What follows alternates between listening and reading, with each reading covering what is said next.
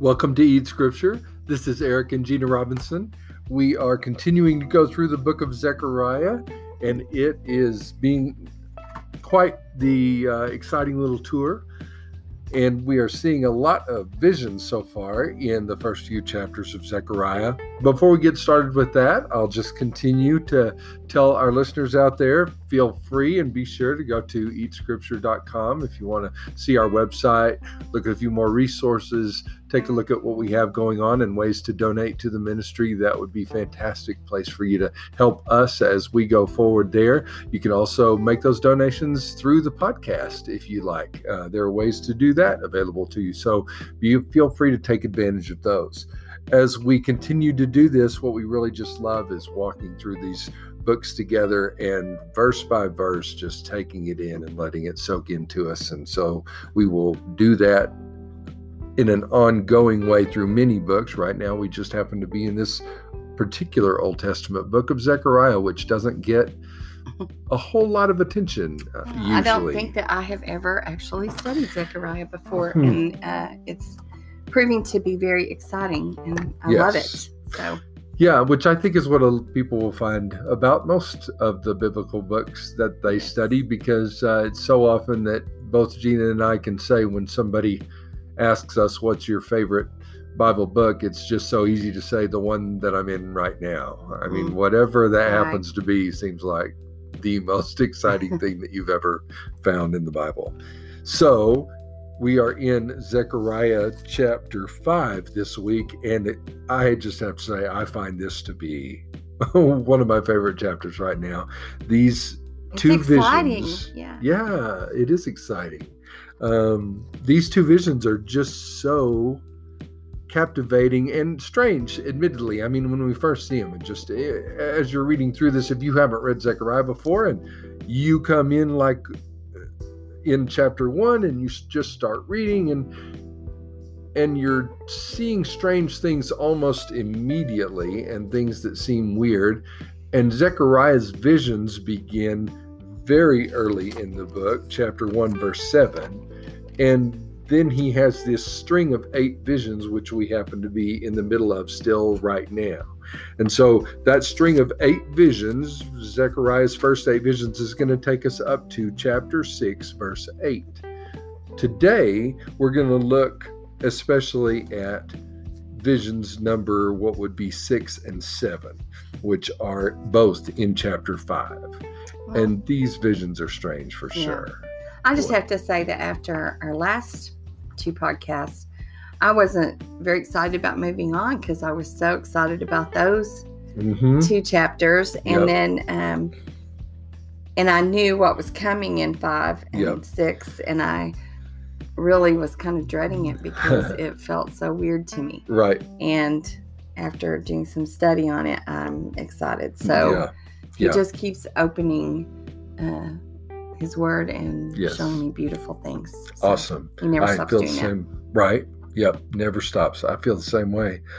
So whenever we're watching as chapter five starts, we're just remembering, okay, we're, we're really in the same group of eight here where we're just seeing these very interesting visions and remember that everything kind of is revolving around this whole idea of the remnant that has come out of captivity and now they're back in Palestine or Israel, um, and in that particular geographic location where the where most of them have never ever lived before, Mhm. because most of them are, are young enough that they didn't know what life was like back in Israel. They've been gone for a long time. But as they've returned now, the people of Israel have, is starting to return to its homeland. Now they have to set up a temple. They have to reestablish their own little government and get things going again and move forward. And they've got a king figure in Zerubbabel who's going to be their prince or regent or however you want to say it uh, on their throne. And then they've got their high priest figure in Yeshua or Joshua, who we saw all throughout chapter three in that vision. And so those two guys are, are kind of heading this work up and moving it forward. But the people kind of got stalled for a while. That's why God has called Zechariah and Haggai to come and speak strongly to the kick people. Kick them in the and- pants to get this yeah. temple built and get things back. Yep. Fix their mess. absolutely fix the mess. Yeah. So we're in the middle of those first eight visions. And like I said, we're about to read visions six and seven out of those eight. So let's start with just vision six. Um, Gina, if you want to start reading for us in verse one through four, then we'll talk chapter a little five. bit about, yep, of I, chapter I five. it's chapter five, but it's vision six. So, Right, right, exactly. Okay. Thank you. Yeah.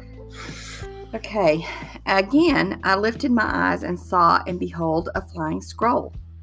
And he said to me, What do you see? I answered, I see a flying scroll. Its length is 20 cubits, and its width 10 cubits. Then he said to me, This is the curse that goes out over the face of the whole land. For everyone who steals shall be cleaned out according to what is on one side, and everyone who swears falsely shall be cleaned out according to what is on the other side. I will send it out, declares the Lord of hosts, and it shall enter the house of the thief, and the house of him who swears falsely by, the, by my name, and it shall remain in his house, and consume it, both timber and stones. Well, that is a strange vision, not unlike these strange things that we've been hearing all along. And this time it's of this gi- giant flying scroll. Um, what a strange thing to see in a vision. And yet, that's the very Yeah. picture that we're shown uh, whenever he's looking up, however, this is happening to him, um, and watching this scroll. So, what of course is the import of this is our question. What what's going on here? Why this? Why now? What's happening? These are the questions we're asking when we're mm-hmm. coming to the text not just okay i read that. It's simple to read over these and just just to read zechariah. If i wanted to just read zechariah i might i would barely notice how weird that is. Maybe i would just be reading to get done. Okay another chapter done in my Bible reading and then move on, but I could not tell you the first thing about what is going on with this crazy. Well, I think that's where my mind would go on neutral because into you know just I, it just seems too strange and I Mhm. don't understand. Zechariah doesn't understand, and Yeah. he's saying what what is this? And Yeah, I don't understand, but um, definitely there is some real um, me- gold in here, Mhm, Yeah, and so just sitting with it for a little while is worth it. Yes, absolutely. So one of the first things we notice, he sees the scroll.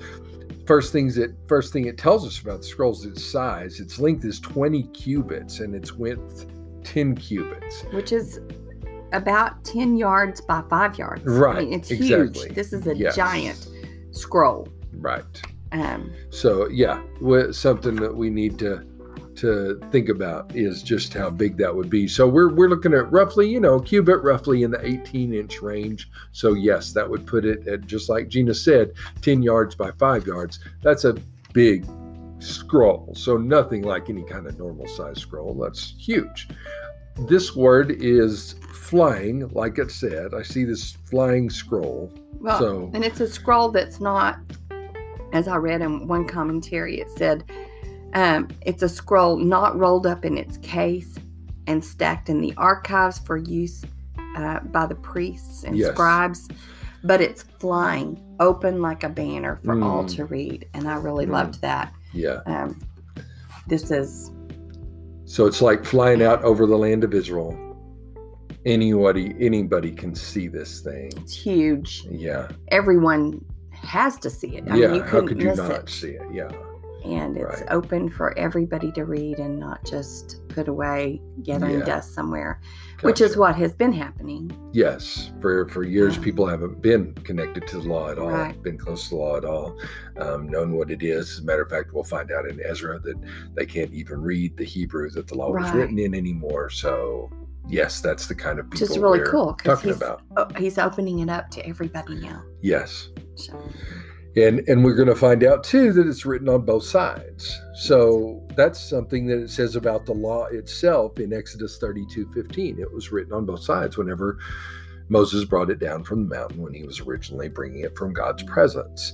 We'll find that out again about a scroll in Revelation 5, verse 1, that there's a scroll that's written on both sides, and that's the one that has the seven seals on it that the Lamb has to break one at a time and, and open up the scroll so that it can actually be read. And so both of those scrolls uh, are written on both sides. Here, this is written on both sides. So the very fact that it's written on both sides already is tying us back to that Torah scroll. And that's what a lot of people have questioned. Okay, what's on this scroll? Is it just very specific about what it says here, which would be judgment or condemnation of on on the one hand those who steal hmm and on the other hand those who swear falsely? Or is that more of a way of speaking generally about yeah the summation of the law itself what's really important or how would you put it all down in very simple language for everybody to understand. That's this is the whole torah we're talking about. This wouldn't be um, maybe a bad way to put it if you're just trying to summarize everything. Right. and and the reason being? Well, that the first, the ones who steal, Mhm. that refers to how we treat other people, Mm, okay and those who swear falsely hmm would uh, pertain to how we um, deal with God, how we okay take his name right. wrongly yes. Yeah, Sorry, so it would have to do with our relationship with him. Yes. Yeah. So okay, yeah, the- right. Which the is law contains both. It's very clearly how we treat one another and how we um, honor God. right. Absolutely. Which is the very way that Jesus himself is kind of uh, breaking down, as it were, the law, uh, even a- as he is asked about what the most important commandment is in the law. He refers to Deuteronomy chapter 6 and says, The Lord is one. You shall love the Lord your God with all your heart, your soul, your mind, your strength. And the second is like it, you shall love your neighbor as yourself. And so that he puts those two things together, and that really has to do with your relationship with God on the one hand, and your relationship with your neighbor, Mhm. uh, with your fellow man on the other. And so you're saying that this could be That it's all there. a very Plus, same way, uh, similar way. I've also, uh, there was also the concept that this is a covenant um, document. Mhm. And so there are blessings when you do the right thing Right. and curses on the other side Right. for what happens when you don't obey Okay. the laws. And Yes. so I think both of those things are in play here. Okay. So it could be a juxtaposition too of the blessings and the curses, which we also see as a major part Mhm. of how Deuteronomy is written, how Leviticus, uh, we see that in Leviticus as well, just this two blessed versus being cursed, depending on what you do. Mhm. So, yes, the people would be able to see that clearly in something like this. Um, and I, I just think that pertains to, you know, this is a curse that goes out over the land yeah, and then being cleaned out according to yes, um, yes. what's on one side and What's on the scroll. Yeah, being cleaned out. The, the, this scroll is going to be how, you Which know, could how also- we know who to They clean could have also said cut off. Yes, uh, So right. So there's definitely judgment coming, and it's according to what's written in this scroll. Right. It's a 20, we've already said this, 20 cubit by 10 cubit scroll. The other place where we have those dimensions Mhm. talked about Yeah. is in connection to the tabernacle itself. In, and that's in Exodus 26, 15 through 28, that the holy place, not the Holy of Holies, which is where the ark sat, and only Right. the ark, and you could only, high priest could go in there once a year. But then there's the holy place. And in that, that's where all the priests do their daily work every day. They're just Mhm. making sure that everything's in order constantly in there. That's 20 by 10, 20 cubits by 10 cubits.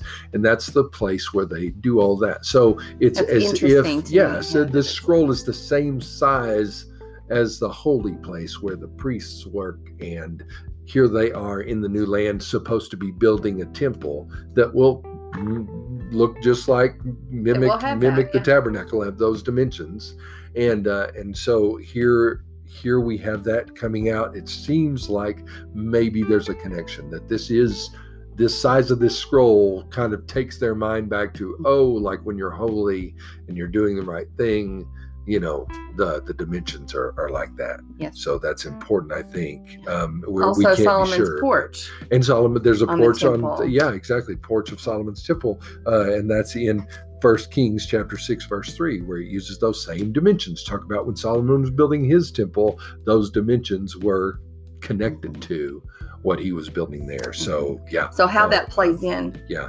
I think we don't really hard know to be altogether. exact but you can't help but wonder since they're building a temple here that's one of the things they're supposed to be doing if if the the connection of being righteous and this scroll and God's word and now it's connected to the temple and all these things are coming together. So but here it's going to go into the homes even of the evil most evil people this scroll is going to find its way this word of god as it were is going to find its way into their homes and consume even not just the people themselves destroy the people but consume even the house and the timber the stones everything that makes it up. I mean it Mhm. will just completely in other words destroy what is there. The word of god is powerful. Well, and it says here that he uh, he says, "I will send it out," declares the Lord of hosts, yes and it will enter the house of. So it's going to enter every house. yes So even the people who are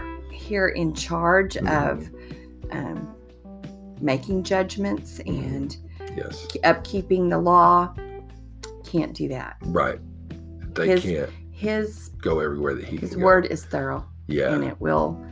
He's in control. He will take care of all of this. It will all be okay. Yes, and it's um, omnipresent, as it Yes. were. There's nowhere it can't get. Yeah, absolutely. So, and the word is power. It reminds me of Isaiah 55 11, where the word goes out from God and Mhm. accomplishes everything that he wants to Yes. accomplish. It never returns to him void. So, here's his word going out into the world, and it will purge uh, even uh, all the evil it comes into Mhm. contact with that will destroy, uh, as God has declared. So, And this fire that earlier was protecting them right.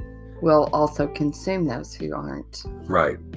Yes, even though the word fire isn't used here, the idea of Yeah, consuming a home, yeah. both timber and stones, sounds very much like the fire. And and uh, so yeah, in chapter two, that same fire that would protect is is the kind of thing that can consume everything too. So Mhm. God God can be both protector and uh, and destroyer depending on the situation. Yes. Okay. So we probably ought to go ahead to the next yes, vision now. this is great stuff too. Um, so And so Um, we'll take a look at verse 5 uh, through verse 11. Okay. Then the angel who talked with me came forward and said to me, Lift your eyes and see what this is that is going out. And I said, What is it? And he said, This is the basket that is going out. And he said, This is their iniquity in all the land. And behold, the leaden cover was lifted, and there was a woman sitting in the basket. And he said, This is wickedness. And he thrust her back into the basket and thrust down the leaden weight on its opening. Then I lifted my eyes and saw, and behold, two women coming forward. The wind was in their wings. They had wings like the wings of a stork, and they lifted up the basket between earth and heaven. Then I said to the angel who talked with me, Where are they taking the basket? And he said to me, To the land of Shinar, to build a house for it. And when it when this is prepared, they will set the basket down there on its base. Okay. Well, strange again, another weird vision. And this one too, just like our last one, has to do, I uh, connects us to that one we just read in the idea of getting rid of evil, really purging Yes. God's people of the evil that's among them. So, in this particular vision, as strange as it is, I know a basket with a woman in it, and then this woman um, is the basket's covered with this lead cover so that she can't get out. And along come these other two ladies who have stork wings, and they carry her off to Shinar, which we don't hear about much, um, but we do hear about it some other places. It's not where the they make beer. No, that's right. and for Texans, that's not where you make beer. Um, and so the this though would be Shinar, which is mentioned in Genesis 11, 2, uh, and and also in Job. Uh, but it is that area of Babylon and surrounding territory, and the people would be very, very aware of that. So they're carrying her off, carrying this this wickedness, which is personified Mhm. by this woman in a basket. They're Mhm. carrying it off to Shinar, where there's a house being built for it, of all things. So this crazy vision gets tied to very much the kind of happenings that we have been talking about in Yes. Zechariah already. The reason that the people have returned is to rebuild, and that the center of that rebuilding project is rebuilding God's house, Right. rebuilding the house, and that's the house where His presence dwells. So God's presence, that's the whole idea, will dwell in in, around, surrounding, having everything to do with the Ark of the Covenant, which stays in the Holy of Holies inside the temple of God. And so, keeping that thought in your head, then coming to this crazy vision becomes a little more understandable, Mhm. maybe, after you let it roll around for a little while. Because we have well, what we have here is this woman, which is wickedness personified. Yeah. That's the Evil has a face. Yes, if evil has a faith, face, it's this woman. And this is not the first time we see evil personified that way throughout Scripture. Right.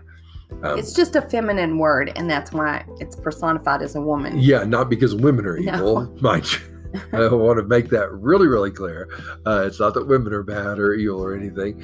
It's because we've seen so many times in Scripture when God has had an issue with his people, he's talked about them as a whoring woman who won't stay true to him, who won't stay close to him. In Proverbs, we talk about woman wisdom there, but we also talk about woman folly. And she's one who just wants to get people into trouble, lead them down bad paths, cause them to, to uh, break their covenant with God. And so we do Ezekiel 16 has some similar language about Israel itself. At first, God came and he raised them up and they stayed close to him. But then as they got older, they were beautiful and he married them and then they just went their own way and became this whoring woman. And so it talks about them in really ug- ugly language. So we see that kind of woman imagery Mhm. personified here. So she's a wicked woman and she's in this basket. So she's in a container. Which I think is kind of interesting because evil often stays kind of hidden. Hmm, We don't. It's always there, yeah. but do we don't always see it just right out in the open? I don't. I don't know. Yeah. It's just interesting. Actually, good point. Yeah, it would, doesn't, doesn't always just manifest, make itself known. Mhm. Obviously, yeah, looks very innocuous. Just a basket, Right. just a simple basket, uh, and it's got this leaden cover on it, which is an I'm interesting. happy that it word. a leaden cover. Yeah, in verse seven. And behold, the leaden cover was lifted, and there was a woman sitting in the basket. And he said, "This is wicked. Uh, this is wickedness." And he thrust her back into the basket and thrust down the leaden weight on its opening. It's almost like she was trying to get out, right. and he battled her and got her back in. And yeah, does I mean, he definitely had the strength right to, to, overcome her, but, it But- wasn't without a little bit of a struggle. Right. Sounds like there was some struggle, you know, a little bit, a little push and shove involved. She wanted out. Um, that's what it sounds like, and uh, especially in the Hebrew. And so, but this leaden cover is kind of keeping her uh, at bay. The interesting thing in the Hebrew is this leaden cover here in Hebrew sounds like kakaraforeth. That's what the okay. that's what the Hebrew sounds like. Kakaraforeth. Mercy seat, which is the thing that sits on top of the Ark of the Covenant. That's Mhm. the lid, if you will, to the Ark of the Covenant, and which sits in the Holy of Holies all the time. That is simply Kaforeth. So here I have the Kaforeth, and then the mercy seat is Kaforeth Hmm. it would be very hard for the Hebrew listener to miss the idea that, hey, I'm supposed to catch this play on words. So, what is happening here with a woman who is represents wickedness itself that dwells, if you will, inside this basket. That's where it's that's where it's contained, or its presence is contained inside the basket with a leaden cover, words that sound very much like mercy seat, which would be on top of the Ark of the Covenant. And then when I see the Ark of the Covenant being carried in Ezekiel, it's being carried by two cherubim. Yes. But when I see this uh, being carried, along come these two ladies who uh, who whose name sounds a lot like faithful ones. Uh, that's what it sounds Stork, like. Even uh-huh. stork, the idea of stork, the word sounds a whole lot like Hasidim or faithful ones. Uh, and so here they are. They come along. They have these wings, so they look a little like cherubim, and they pick up this basket just like the cherubs would pick up the ark and they fly with it and they're flying off to of all places shinar or babylon where there's a house being built just like they are building a house here to hopefully rehouse the It ark of the Covenant. actually sounds like it's a house being built for this basket. uh-huh exactly the Mhm. house sounds like it's being built for the basket absolutely so be a house of a house being built for wickedness itself the basket's going to be taken there sat down in its place uh, in that house in Mhm. babylon so it's all sounds like when we think about it that we we are kind of talking about an anti presence if you will an Mhm. anti-god presence inside an anti-ark being taken to an anti-temple in anti-Jerusalem, which is Babylon. That's Yeah. what all this sounds like. And Very I- much an opposite picture. Yep. Yes. And- And I don't want to take all the credit for this. Anthony Petterson was one of uh, the guy who I was reading that really let me in on this. But uh, the beauty of this is just astounding. we had already think about talked about how way. this felt really opposite of what, Uh, but it just that gave even more. really put hands and Yeah. feet on it yeah so whenever we're looking at this though really really impressive stuff and they, that they are uh, doing something showing us a picture here that is very much the opposite of what's happening among god's Mhm. people and then god wants to rid his people of their wickedness he wants to take it away uh, and remove it and so that's a beautiful picture Yes. that's being painted Well, I love that the wind was in their Mhm. wings. yes Uh, that's ruach. yep So that is spirit. the spirit is uh, taking this basket away, hmm and um, that there's a place when it says um, they will set the basket down. That's a very um, passive hmm form. So she doesn't have any control at all. yes It's being set down on a base. Right. As if So it will it'll stay there. forever. Yes. That's where it's going to stay Yes. because she has no power. Yeah. And I think that is part of the whole, um, part of the greatness of this passage too, is that he is so showing Zechariah that evil has no power. Yes. God is in control. God has evil in his power. Yes. And even though it doesn't feel like that, hmm Sometimes. um, that he has all of this and it will be taken care of. Yes. And so I think not just for these people coming back from Babylon hmm to Jerusalem and building this temple, Yeah. but for us today, it's the same story and a message we really need to hear. Yes. For sure, we do, and we need to know that God is in control like that even now. Yes. Um, a- and, I just wanted to mention one more thing, which is Mhm. uh, ha- has to do with the fact that this is very much for us too. We still build our temples to wickedness. I mean, the Yes. the the world is still building a temple to wickedness and worshiping there. That's what the world does. Mhm. We are called to build a temple to God. Only the temple now, of course, is us. We are the living stones that the Mhm. temple is built out of. And because And- he's built his temple in us, Yes, it moves, yes, it And moves. can go all over. Right, but as He moves. evil can't. That's right.